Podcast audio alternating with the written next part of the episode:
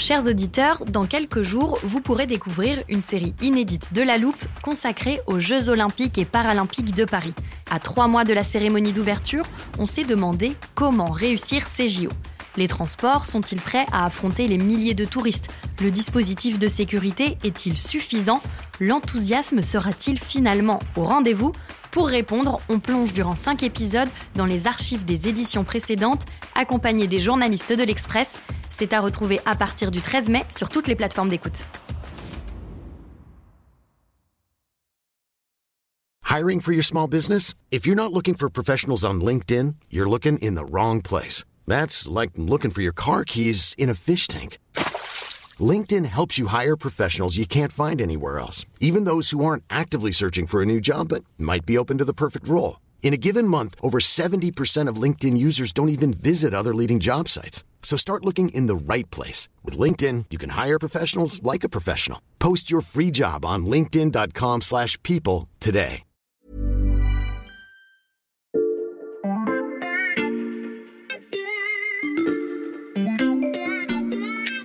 Bonjour, c'est Charlotte Baris. Bienvenue dans La Loupe, le podcast quotidien de l'Express. Allez, venez, on va écouter l'info de plus près. Hier, vous avez embarqué avec nous pour un voyage dans le futur, plus précisément en 2093. Dans ce premier épisode de notre série, nous nous sommes penchés sur une question cruciale en 2023, le climat. Ensemble, nous avons par exemple découvert qu'il fera aussi chaud à Bordeaux dans 70 ans qu'à Séville aujourd'hui. Notre spécialiste nous a également présenté toutes les technologies qui seront utilisées pour produire de l'énergie, notamment le solaire hybride. Alors si en entendant ce terme vous êtes perdu, je vous invite à aller écouter l'épisode avant de poursuivre celui-ci. Car aujourd'hui, nous allons nous intéresser à la composition de notre repas du futur, un repas qui sera forcément influencé par le climat. Les Français sont les champions du monde du temps passé à table, et ça, ça ne devrait pas trop changer en 2093. Mais qu'allons-nous mettre dans notre frigo, et surtout, comment allons-nous produire et cultiver tous les éléments de notre menu futuriste? La réponse dans ce podcast, deuxième épisode, l'assiette de 2093. Je vous le rappelle, nous avons quitté 2023 et sommes désormais en 2093. Ce voyage futuriste, nous le faisons aujourd'hui avec Audrey Bourrelot, fondatrice de l'association Hectare qui accompagne la transition agricole et ancienne conseillère d'Emmanuel Macron sur l'agriculture. Bonjour et bienvenue en 2093. Bonjour. Alors nous sommes en ce moment dans une cuisine, disons celle d'une mère de famille, en train de préparer le repas du soir. Cette mère de famille, elle serait certainement dans une petite cuisine et elle prendrait euh, encore soin d'aller euh, faire son, marché ou aller dans des magasins. On parlerait peut-être plus d'ailleurs d'artistes agriculteurs qui cultivent des légumes euh, en rapport avec le sol et la terre, parce que finalement, ça sera peut-être l'exception et non plus la norme. Ça sera certainement une mère de famille qui aura déjà réappris à cuisiner il y a une trentaine d'années de cela. elle cuisine désormais une assiette plus végétale avec euh, moins de viande, des poissons issus de pêche durable, voire même d'élevage. Elle se rendra compte que euh, ces aliments, ces produits euh, dont elle connaît intimement l'histoire de chacun des producteurs, elle devra économiser parce que ce seront des produits qui seront devenus très chers, ceux en lien avec la nature, l'environnement. ils seront les gardiens d'un certain savoir-faire. Et elle ne saura pas ce soir si ses enfants seront là ou pas là, parce que eux, euh, qui sont nés après 2070, euh, eux ont décidé de plus trop se poser de questions. Ils ont plus envie de culpabiliser en fait. Donc ils ont choisi euh, bah, une nourriture qui impacte moins, qui finalement ne demande pas beaucoup de compréhension et dont les process sont complètement maîtrisés. Donc ce serait une alimentation qui n'a plus de lien avec les sols, les territoires et le vivant, qui serait produite via des biotechnologies, via de la fermentation de précision, on aurait euh, un lait euh, issu de bioréacteurs, sans vaches, sans lien à l'herbe et au territoire, mais qui permettrait directement de ne plus avoir d'impact carbone. On pourra imaginer euh, qu'elle est un fils ou une fille qui, le midi, n'ait plus envie de perdre de temps pour manger et mange de la superfood. C'est des super aliments concentrés à une bouteille qui vous apportent en fait tout ce qu'il faut comme carburant pour faire euh, tourner votre corps. Donc moi, je n'oppose pas, je pense que ces deux voies-là coexisteront et ça fera partie euh, des différentes manières de se nourrir. On a donc deux trajectoires différentes. Si on s'intéresse à la première, celle liée au vivant, comme vous dites, comment se passe la production? On aura pris conscience, euh, si on est en 2093, qu'il aura fallu agir bien avant, puisque euh, on va dire que dans les années 2020-2030, on aura vu que 25% de nos terres sont abîmées. Et là, il y, aura eu tout un travail de régénération de nos sols. Mhm. Et la bonne nouvelle, c'est qu'on aura su faire. On aura su prendre soin de nos terres agricoles, les restaurer, les préserver. C'est du temps long, ça aura mis 20 ou 25 ans. Et donc, ces euh, producteurs auront mis en place ces pratiques dans les champs. On aura des fermes qui auront créé beaucoup d'emplois dans nos territoires, qui auront gardé ces paysages diversifiés. On aura mis en place un formidable plan haie qui fait qu'on aura un paysage qui sera euh, composé euh, de haies, de bocages euh, et qui sera très travaillé avec ces infrastructures environnementales, des haies, des mares qui auront accueilli toute la biodiversité et le vivant. Et donc on aura aussi donc des producteurs très en lien qui auront réussi par cette approche territoriale à recomposer une assiette sûre, saine et durable. Et les exploitations, à quoi elles ressemblent? Je pense qu'il y aura euh, plusieurs formes, des très grandes exploitations qui se seront consolidées, euh, notamment euh, sur les parties plus de céréales, de grandes cultures. On aura finalement des exploitations qui se seront agrandies d'un côté, qui auront des choix d'organisation du travail un peu différents, peut-être avec moins d'emplois et où la technologie aura accompagné aussi euh, la façon de décider d'orienter ces fermes-là, et d'autres fermes qui seront à taille plus humaine et familiale et qui euh, auront créé de l'emploi parce qu'elles iront jusqu'au bout de la transformation à la ferme, de l'agrotourisme, et qui représenteront finalement euh, un certain patrimoine culturel, territorial. Peut-être aussi qu'on verra dans les paysages des cultures qu'on ne voit pas jusqu'ici. Mhm. On a des terres sous tension euh, dont on aura besoin pour euh, d'autres choses que se nourrir, pour les énergies. Aujourd'hui, on est face à un très grand défi, c'est euh, l'usage de nos terres. Bien sûr qu'il faut préserver nos terres pour garder la capacité à se nourrir, mais on en a énormément besoin pour atteindre également la souveraineté énergétique puisque dans nos champs, on peut euh, produire pour euh, des cultures qui peuvent demain servir à la fois à faire de la méthanisation, faire des biocarburants. On peut avoir du solaire qui n'est pas contre mmh. ce qui pousse en dessous, mais bien en cohabitation. Et je crois qu'il y aura un énorme impact sur les paysages. Ça, c'est donc pour la première voie. Comment se passe la production pour les aliments issus des biotechnologies? Ben, En fait, il y a plusieurs voies. Ça dépend si on reprend les légumes.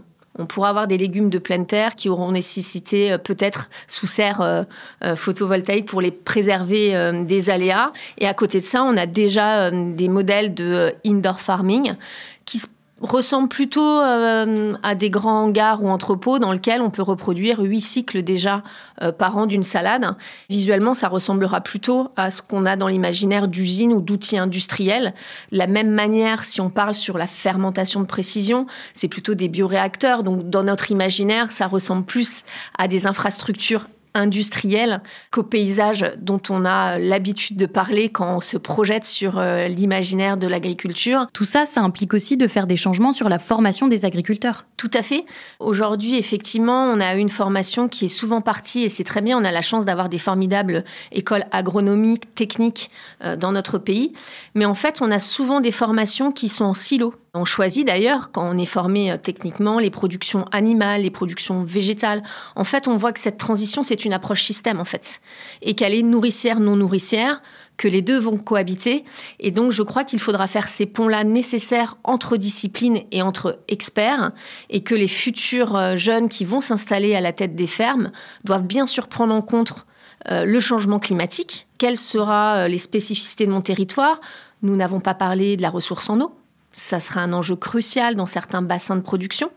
Et donc, il faut déjà se projeter sur des changements très bien documentés scientifiquement et en même temps avoir cette capacité de robustesse, c'est-à-dire avoir euh, une exploitation agricole qui puisse passer euh, ces chocs climatiques, ces chocs économiques. Donc, pour moi, ce sont euh, des chefs d'entreprise qui doivent d'ailleurs se former tout au long de leur vie et on voit qu'il y a très peu de formation tout au long de sa vie aujourd'hui mm. dans le monde agricole.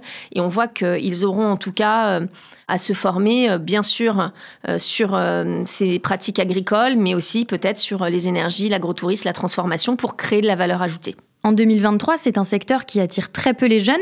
Est-ce que ça aura changé en 2093 Je le pense si collectivement on est à la hauteur de la création de valeur en fait. Aujourd'hui, on n'a pas un, sujet de, quête de sens. On a un sujet de est-ce que si je vais sur ce métier-là, qui est un formidable métier euh, pour répondre aux défis climatiques, est-ce que je vais bien en vivre?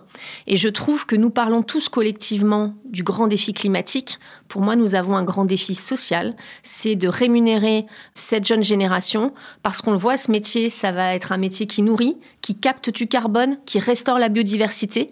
Il coche toutes les cases d'un grand métier d'avenir et c'est à nous collectivement d'accepter le juste coût de notre alimentation si on le veut qu'elle reste en lien avec le vivant. Tout ça, ça modifie aussi la façon de faire ses courses, d'aller au supermarché. Le supermarché en 2093, à quoi il ressemble? Il y aura certainement un supermarché peut-être avec moins de références, euh, beaucoup plus de vrac. Finalement, on n'a pas parlé de tout ce qui est packaging, conditionnement, mais ce sont aussi des usages qui impactent beaucoup le carbone euh, et autres. Donc, on l'a vu. Je pense qu'on aura un supermarché avec donc plus de végétal, des rayons en vrac et la capacité, euh, j'espère en tout cas, à ce que les agriculteurs y aient toute leur place je ne sais pas si d'ailleurs on aura les mêmes rayons ou s'ils seront classés par les produits euh, en lien avec euh, la terre et le vivant et les produits issus de d'autres façons euh, et de modes alternatifs de production en fait. Mhm. Moi j'espère juste qu'on aura un juste coût finalement dans ces supermarchés. Aujourd'hui quand on voit un produit acheté, un produit offert dans l'alimentation, moi c'est quelque chose que je ne m'explique pas en fait. Mhm. parce que derrière il y a eu du travail, il y a eu aussi la capacité à nourrir sainement nos concitoyens J'espère qu'on n'arrivera pas à une alimentation à deux vitesses. En tout cas, moi, je ne le souhaite pas. Euh, je pense qu'effectivement, il faudra accepter euh, de prioriser ce poste d'achat par rapport à d'autres. Et aujourd'hui, c'est un choix de société. Manger, c'est un acte citoyen. On est tous euh, engagés et responsables chaque jour, au moins trois fois par jour, dans nos choix de consommation. Et là encore, je pense qu'il faudra accepter sur l'alimentation en lien avec les territoires, en lien avec nos sols, de payer plus cher. Aujourd'hui, les modèles biotechnologie et alimentation, euh, ce qu'on appelle la novel food, euh, ne sont pas encore aux mêmes performances économiques. On peut quand même imaginer euh, que ce n'est qu'une question de temps pour qu'ils soient accessibles au plus grand nombre.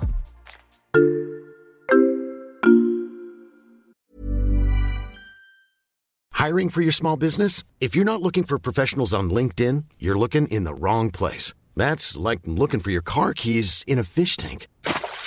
LinkedIn helps you hire professionals you can't find anywhere else, even those who aren't actively searching for a new job but might be open to the perfect role. In a given month, over 70% of LinkedIn users don't even visit other leading job sites. So start looking in the right place. With LinkedIn, you can hire professionals like a professional. Post your free job on linkedin.com slash people today.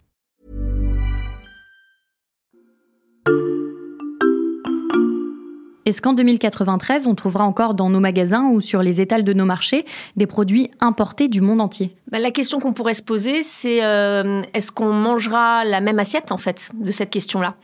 La réponse est non. Si on veut avoir réussi ce défi climatique et ce défi euh, économique, on va devoir manger une assiette plus végétale avec plus de légumineuses, notamment. Ce qui aura nécessité le fait de relocaliser en France certains maillons qui ont disparu en fait. Hein. Mhm. Euh, aujourd'hui, 85% euh, du blé noir qui est fait dans les galettes euh, bretonnes, ce fameux sarrasin, il est déjà importé aujourd'hui. Donc on pourrait imaginer qu'il y ait plein de légumineuses qui sont super pour les sols, super pour la santé, qui seront désormais produites en France et qu'on aura remis des industries de territoire pour répondre à ce grand défi. Donc je pense que sur certaines verticales, on, on importera moins ce sera toutes ces filières qui permettront finalement de répondre à ce double défi des sols euh, en bonne santé et une assiette euh, durable et saine. Quelle est la place de la technologie dans toute cette future alimentation et cette future agriculture? Dans les deux cas, alimentation en lien avec le vivant et les sols, nous aurons des fermes dont euh, la technologie et la data permettra d'aider à la décision. Euh, c'est-à-dire notre capacité à avoir un, monitoring très fin de la qualité de nos sols, des stations météo, de la prise de décision pour être meilleur aussi au niveau agronomique. J'espère qu'on aura aussi des applications pour mieux s'organiser au travail, parce qu'aujourd'hui, il n'y en a pas beaucoup finalement à l'échelle des exploitations. Donc je pense que le digital ne sera pas à la place de, mais bien au service de l'agriculteur. Mhm. J'espère aussi qu'on aura trouvé euh, un peu de robotique et de sujets pour réduire la pénibilité euh, sur la cueillette, sur le port des charges. Donc ça, je l'espère très fortement. Et sur l'autre type d'alimentation, une alimentation, euh, ce qu'on appelle donc la novel food, euh, il y aura plusieurs choses. Il y aura effectivement la capacité à certainement sur les économies d'énergie. Hein. on le voit notamment sur le indoor farming. Ce sont encore des modèles qui sont très dépendants du coût de l'énergie. Je pense qu'avec les mutations énergétiques que nous aurons, on aura certainement aussi de l'intelligence artificielle, de la tech qui permettront en tout cas de mieux réduire euh, les consommations énergétiques liées à ces modèles. Tout ce qu'on raconte là, c'est pour la France, mais si on élargit à un niveau européen, voire mondial, qu'en est-il? Ben, on aura toujours la question euh, nord-sud. On voit bien que le défi à la fois euh, est très fort euh, sur ça. Aujourd'hui, nous avons une relation particulière, notamment sur notre capacité d'exporter du blé vers le continent africain, qui sont des questions qui se poseront à nous. On voit qu'on a une vraie géopolitique de l'alimentation aujourd'hui, que la Russie a fait vraiment une stratégie très forte autour de son agriculture, notamment. Donc, ça sera des relations presque diplomatiques et géopolitiques. Moi, j'espère que l'Europe euh, qui est aujourd'hui la première puissance agricole au monde, aura su préserver sa double souveraineté mhm. alimentaire et énergétique pour faire face à ces grands défis. Et on voit aussi que la réglementation pourra être un accélérateur ou un frein. Aujourd'hui, si je prends un autre exemple dont nous n'avons pas parlé, qui est la viande cellulaire, elle est déjà euh, autorisée dans certains pays, elle n'est pas autorisée en Europe. Donc moi, ma question, c'est est-ce que euh, l'Europe sera toujours aussi unie c'est quand mm. même une préoccupation pour faire ces choix collectifs d'être finalement la nation euh, qui aura su euh, le mieux préserver ses écosystèmes. On voit qu'aujourd'hui, il y a quand même une volonté euh, de, sur, le, sur le Green Deal, sur les mesures qui sont en place, de préserver cette capacité à la fois nourricière, mais aussi permettant de lutter contre le réchauffement climatique. Donc c'est le vœu que je souhaite, une Europe très forte et des relations apaisées, c'est tout ce qu'on peut se souhaiter collectivement. Ces scénarios de 2093, est-ce qu'on en est très loin aujourd'hui Ce que je viens de vous dire existe déjà en fait finalement. Je pense que c'est très peu perçu de nos citoyens, qu'on a toujours ce problème des rôles modèles euh, et de ce qu'on imagine mmh. euh, derrière les agriculteurs. Et je crois euh, effectivement qu'il euh, est question de ces imaginaires, de notre capacité aujourd'hui à accepter qu'on se nourrit déjà finalement quand on regarde attentivement aussi euh, par des produits qui sont faits sur d'autres modes de production. Aujourd'hui, vous avez des salades qui viennent d'indoor farming et qui sont dans le rayon salade classique. Et à part la racine qui vous donne un indicateur, ce n'est pas mentionné en fait mhm. aujourd'hui. On a déjà des euh, produits à base de végétaux hein, qui existent, donc ce virage il est engagé et je pense qu'il ne va que s'accentuer. On voit déjà qu'on a en France des pionniers sur les insectes. Euh, on a des licornes qui se développent sur tous euh, ces sujets-là. Et pour moi, on aura un grand défi, c'est la, nature en partage. Mhm. Cette nature en partage, ce sont des sols qui servent à nous nourrir, mais aussi à faire des énergies, à faire des produits pour l'habillement, pour le bâtiment, et aussi donc euh, la capacité, à, on l'a vu avec des sujets comme les éoliennes, demain sur les énergies solaires, sur ce qu'il y aura dans nos champs, ça va bouleverser nos paysages. Moi, je crois que ça sera pas moins beau, ce sera différent et tout aussi euh, important pour adresser euh, ce défi climatique. Et là encore, on a besoin de se projeter positivement. De la même manière, on a parlé tout à l'heure de l'assiette hein, de 2093. Mmh. Quand je dis que c'est une assiette moins impactante, décarbonée, tout le monde se dit ça doit pas être euh, très bon, très goûteux, très savoureux, mais si, ça va être formidable en fait. Et moi je crois qu'il faut aussi construire des imaginaires positifs sur la transition. L'assiette décarbonée de 2093 qui sera aussi appétissante que celle de 2023. Merci Audrey Bourrolo. Au revoir. Notre série futuriste continue demain avec un détour par l'hôpital de 2093. Si vous ne voulez pas le rater, je vous invite à vous abonner à la loupe sur n'importe quelle application de podcast, par exemple Spotify, Castbox ou Podcast Addict. C'est là que vous pouvez nous laisser des étoiles et des commentaires. Cet épisode a été réalisé par Jules Cro. Retrouvez-nous demain pour passer un nouveau sujet à la loupe.